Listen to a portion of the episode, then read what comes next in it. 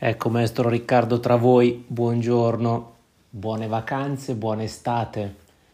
Chi mi ascolta, tanti o pochi, eh, ricevono da me un grande augurio perché questa estate, che è anche un po' abbastanza travagliata dal punto di vista meteorologico, ma non, non, non ci interessa sotto questo aspetto, possa aiutarci per ehm, fortificare poi tutte le energie per il proseguo del nostro fantastico anno. Come avevo promesso nel post precedente, questa, questo podcast sarà, sebbene abbastanza veloce, eh, facciamo un podcast estivo, parlerà del ruolo dell'insegnante.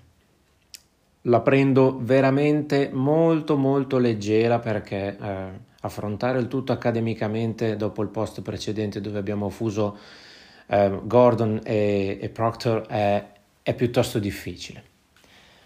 Nella pratica di tutti i giorni, noi insegnanti dobbiamo fare i conti primariamente con noi stessi. Eh, mi prendo anche un appunto proprio perché sono aspetti importanti.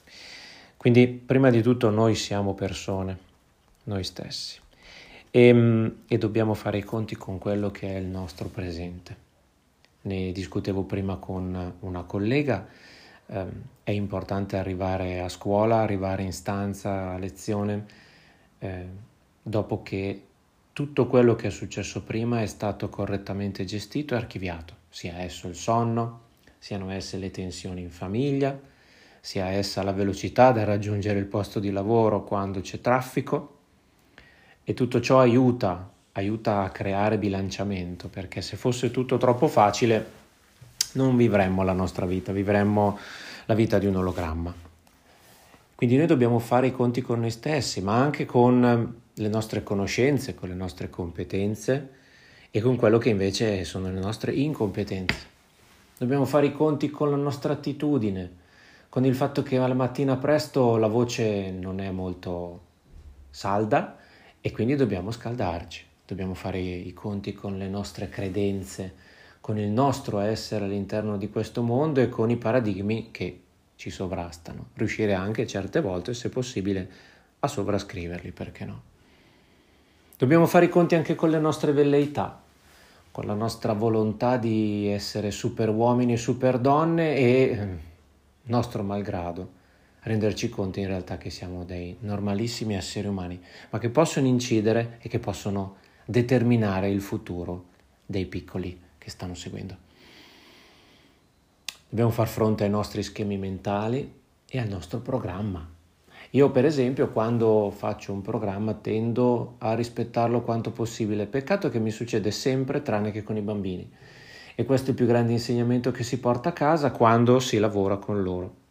Bisogna avere un programma che è un programma di massima. Non deve essere necessariamente stabilito per punti specifici, altrimenti rischieremmo di farci male.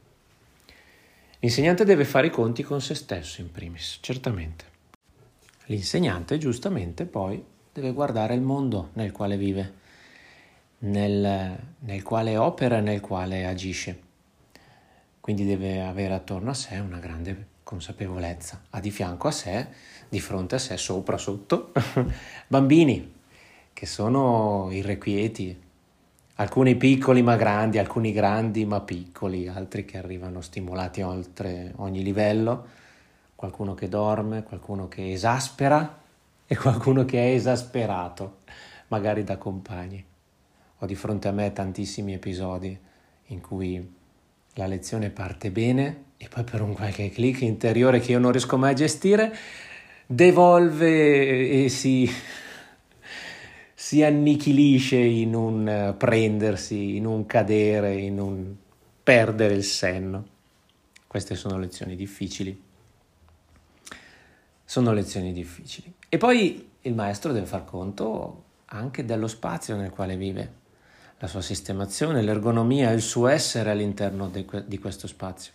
Ecco perché consiglio sempre di arrivare almeno mezz'ora prima, 20 minuti prima, così da poter riuscire a um, ambientarsi, appoggiare il proprio eterico all'interno di questo ambiente, non solo il proprio corpo fisico, ma anche quello eterico, e così riuscire a toccare queste pareti. nei nostri corsi di formazione ci insegnano proprio questo, eh, coprire e toccare tutto l'ambiente con le nostre mani, con le nostre mani estensibili. Il movimento a flusso continuo ci porta una consapevolezza dell'ambiente che risuona in noi. Fossimo fermi, non muoveremmo aria, la respireremmo, ma il nostro muoverci ci permette di visualizzare le nostre mani, toccare tutti gli angoli della stanza, riempirli della nostra forza, della nostra presenza e così riuscire a essere dei veri maestri, riuscire a intervenire all'interno del percorso e non solo a subire quella che è una lezione di musica o a far subire una lezione di musica. Certo è difficile, mm, è un po' come mi viene in mente la meditazione, non si arriva già imparati, ma questo non significa che non possa essere possibile. Gli spazi, d'altronde, sono una delle basi fondamentali dei cardini che Maria Montessori ci insegna debbano essere tenuti in grandissima considerazione. E il maestro deve far conto anche con un campo didattico. Eh, con campo didattico intendo dire quel margine di intervento all'interno della vita didattica appunto dei nostri piccoli. Il campo didattico usualmente è una volta alla settimana. È poco. Però quel poco, um, ove ben gestito, riattiva comunque determinati processi di elaborazione, di riproposizione e di memoria. Quindi il campo didattico è anch'esso importante poiché un conto è vedere un bimbo due volte alla settimana, un conto è vederlo una volta alla settimana, vederlo alle nove del mattino quando è appena entrato in asilo o invece vederlo alle due e mezza quando abbiamo terminato il pranzo. L'insegnante deve far conto anche sul fatto che viene assunto, fra virgolette, da un ente che ha più o meno consapevolezza del suo agire. E con questo intendo dire che certi enti rispondono giustamente al bisogno del genitore chiedendo eh, di offrire un percorso di propedeutica o comunque un percorso di ehm, educazione musicale per piccoli. Um, questo però dovrebbe, dovrebbe in teoria far parte del progetto generale, non deve essere solamente un di cui che viene offerto. Ci sono alcuni enti che se lo fanno proprio, soprattutto quando intervieni il primo anno, il secondo e vedono che crei questa continuità e questo affiatamento, altri invece lo gestiscono a pacchetti, quindi 8 incontri, 10 incontri, la cosa finisce qui. Peccato. Mm?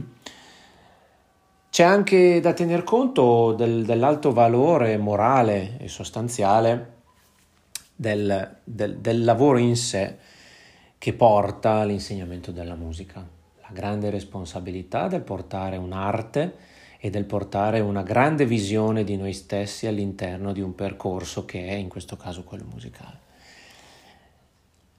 L'insegnante incontra anche mm, i bambini ma anche gli adulti, eh, deve fornire dei riscontri, deve essere pacato, gentile e leggero nel dare anche delle informazioni utili per cui, per le quali Uh, al saluto, dopo l'ultimo anno, questi genitori possono ritornare a te. Deve essere un punto di riferimento. Uh, e lo io personalmente io lo faccio questo con grandissimo piacere, proprio perché nelle lezioni di restituzione accade uh, veramente la magia, dove i bimbi mm, si comportano un po' meglio, agiscono insieme ai genitori, i genitori agiscono insieme ai loro figli. E che cosa c'è di meglio nel ricevere, come per esempio questa mattina, un messaggio su Messenger di una mamma che mi contatta perché nonostante abbia cambiato la scuola materna della piccola, vorrebbe continuare i percorsi con me. Ho la fortuna di ricevere questi messaggi con una certa frequenza. Sono lieto e soddisfatto. So di essere senz'altro un servitore fedele di quella che è l'approccio gordoniano e non solo, poiché la mia presenza all'interno delle aule di musica è comunque un po' più olistica. Sono fiero della possibilità di lasciare a questi bambini un anello di ricongiunzione e questo crea continuità. Non è quindi solo l'offerta del pacchetto di 8-10 lezioni, ma è l'offerta di un percorso di vita. Noi insegnanti dobbiamo essere veramente, veramente grati a noi stessi dell'agire all'interno del percorso di sviluppo di questi bambini che siano piccoli, che facciano parte del micro nido, piuttosto che della scuola materna, piuttosto che della primaria o di più. Il nostro agire è veramente vincolato al grandissimo senso di responsabilità. E pertanto, per concludere il mestiere dell'insegnante, quindi relazione, disciplina, continua ricerca. È un continuo ricontestualizzarsi, rimettersi nuovamente in gioco, ricentrarsi, aprirsi agli altri. Eh, questo tra una lezione e l'altra, ma questo anche tra un momento e l'altro della proposta musicale. Che cosa mi lascia la Music Learning Theory ogni, ogni volta che la studio, la analizzo, la pratico? Mi lascia senz'altro questo, questa possibilità di fare ordine nel mio mondo personale di credenze e questo devo, devo dire, devo ringraziare anche certi colleghi che con grande delicatezza mi fanno capire quanto siamo proprio, proprio, proprio giovani ed inesperti. Siamo esseri speciali, ma siamo anche altrettanto inesperti, quindi il nostro agire deve essere pacato, umile e dedito alla ricerca personale per poterla poi esporre con il proprio agire agli altri. E è vero, è chiaro, ogni, ogni agire pedagogico di senso si basa sulla conoscenza. Non è ammissibile che ci siano delle ragazze o dei ragazzi neodiplomati in qualche strumento musicale che vanno a fare propedeutica musicale perché loro non l'hanno imparata, loro non la conoscono. Magari agiscono per schemi, ma questo non la conoscono. Quindi massimo rispetto per lavori di questo genere e per chi li pratica con tanta dedizione.